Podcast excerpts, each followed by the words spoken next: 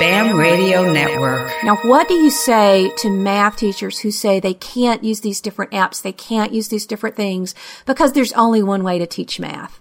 With this and how you can truly differentiate instruction, it's a game changer. Welcome to Every Classroom Matters. This is Vicki Davis, the Cool Cat teacher, and you're listening to the show for busy teachers everywhere about the best practices that matter. Let's get started. Today we have Monica Evon. She's eye paddling through third grade in Bellevue, Nebraska. Now, Monica, today we're going to talk about how you've transformed your math part of your classroom now that your math textbook is on the iPad and you're doing so many things on the iPad. Tell us a little bit about your workflow and how math works in your classroom. Sure. Well, I feel just like guided reading, it's really vital and important that we individualize and differentiate our math instruction on a daily basis. You know, another important factor that we always need to consider is that it always ties in with state standards as well as our district curriculum. So how we start our day off is um, in our one-to-one classroom, I've created courses for each of the topics that we have on iTunes U. And I do this in all curricular areas now. And students have a daily math spiral and a problem of the day that we begin the day with. And after opening their assignments in iTunes U, students then export their work to Notability. And after the work is completed, this is the wonderful part, we check the spiral and problem of the day using Reflector. And what's wonderful about Reflector is that as opposed to paper and pencil when children wrote it, not all students got done and they would just fill it in. With using Reflector and it being airplayed in the classroom, accountability became 100% because students didn't know who was going to be called on to share their work. Mm-hmm. And the mm-hmm. important process of sharing their work isn't necessarily the outcome of the answer, but the process they took to come up with their answer. Um, I use um, GroupMaker to kind of select students randomly, which works out perfectly so they're always on their toes, not sure who's going to be able or who's going to be called on next.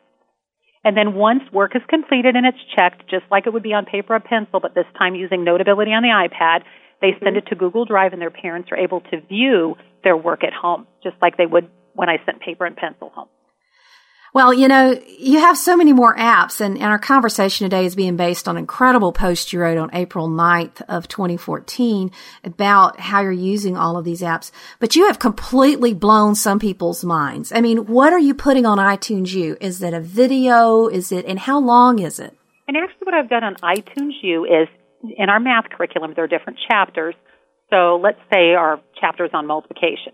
So I actually create an iTunes U using district curriculum focusing on the multiplication unit and the multiplication chapter, and then we go from there. So they're going into iTunes U and they're either seeing a video or they're seeing handouts or they're seeing some kind of material. Is that what's happening? Exactly. Or something they have to create or something they have to analyze or something they have to show they're uh, applying, you know, using an application for.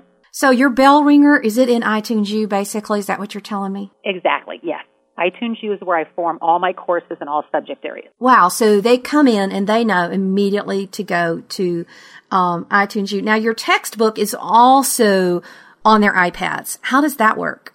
Well, and what it is is it's actually I had to go through Puffin Academy to do that. Now we're getting a new reading curriculum this year, and it actually will be available on the iPad without having to go through another app to have it mm-hmm. accessible. Mm-hmm. Excellent. Now the other thing that you talk about is you took all the apps that you use and you aligned them with Bloom's taxonomy. So I was hoping we could kind of talk through to help people see the progression of how you're using these apps. So when we started remembering, what are some of the apps and the tools that you use when you're at the phase of helping students remember things? And it's interesting because when I look at Bloom's taxonomy, first of all, they think you need to use the language with the students that you teach, and my students is very much part of their vocabulary. Mm-hmm. So let's say we're practicing our multiplication fact, I say look at the iPad menu, more on remembering, pick one, but we're going to focus on multiplication today. And so there's mm-hmm. some student choice involved also. But we actually don't spend as much time um, on the remembering of Bloom's taxonomy as we do the higher level with the creating, the uh, evaluating, and the analyzing, because I think that truly shows students' critical thinking, um, their creativity, and actually showing what they know and showing what they learn when you talk about um, using the whiteboard apps mm-hmm. on there where students can actually show their knowledge. So, what are some of the apps you suggest that your students just know how to do if they actually have to try to remember something? Oh, and I tell you what, they are a whiz at it. Matter of fact, if some of my students could be here now sharing it, they would probably do it much more benefit than I would. Explain Everything is a big one the students use. You know, you look at 30 Hands, Educreation, Doceri, those are all whiteboard apps where children can actually apply their knowledge, share their knowledge, and then as a teacher, you really see and evaluate if they've really learned the information or they know the information or the concepts being taught. Very good. And then you move up to understanding. What types of now you I, I see that you have students actually access content at Khan Academy. How do they look for in in find that type of content? Um, and actually, there's a way to assign it via the teacher. You know, on my account, I assign so it makes sure it's aligned with our district curriculum and the state standards. Front row is another one that I really have fallen in love with and the students have. And the other nice thing about Front Row and Khan Academy, of course, it ties in with the Common Core standards, but these are things that our, my students can use at home also. Now you move up to applying and you like ScreenChomp and Keynote and Sketch in some ways. How do you use those particular tools at that level? Well, and ScreenChomp is another whiteboard where, uh, matter of fact, we, uh, my students used it for parent conferences. They had to take one of the math concepts that we were working on. Some picked um, three digit multiplication, some did four digit subtracting across zeros, and they actually made a video on there um, that their parents were able to watch during conferences, and it was part of our conferencing. So the students are actually once again showing what they've learned and showing what they know. Then we move up to analyzing, and you really like one I've never heard of. You use DreamX, and of course, you're a big fan of Notability. What is DreamX? Um, DreamX actually is similar to Padlet. Um, and it happened to be one of those apps that was free for the day, and I was able to download it on my students' iPads. But very much similar. Um, we used it for a fact family tree for multiplication. That is a big concept in third grade. And Notability is actually one of our go-to apps pretty much on a daily basis when it comes to, like I said, the daily math spiral and the mm-hmm. problem of the day, which is an expectation our district has that the students complete. Now, I'm fascinated, and, and I think I'm going to try this one myself. Uh, at the evaluating level, uh, Ask 3 and ThingLink and some of these others. But what does Ask 3 do?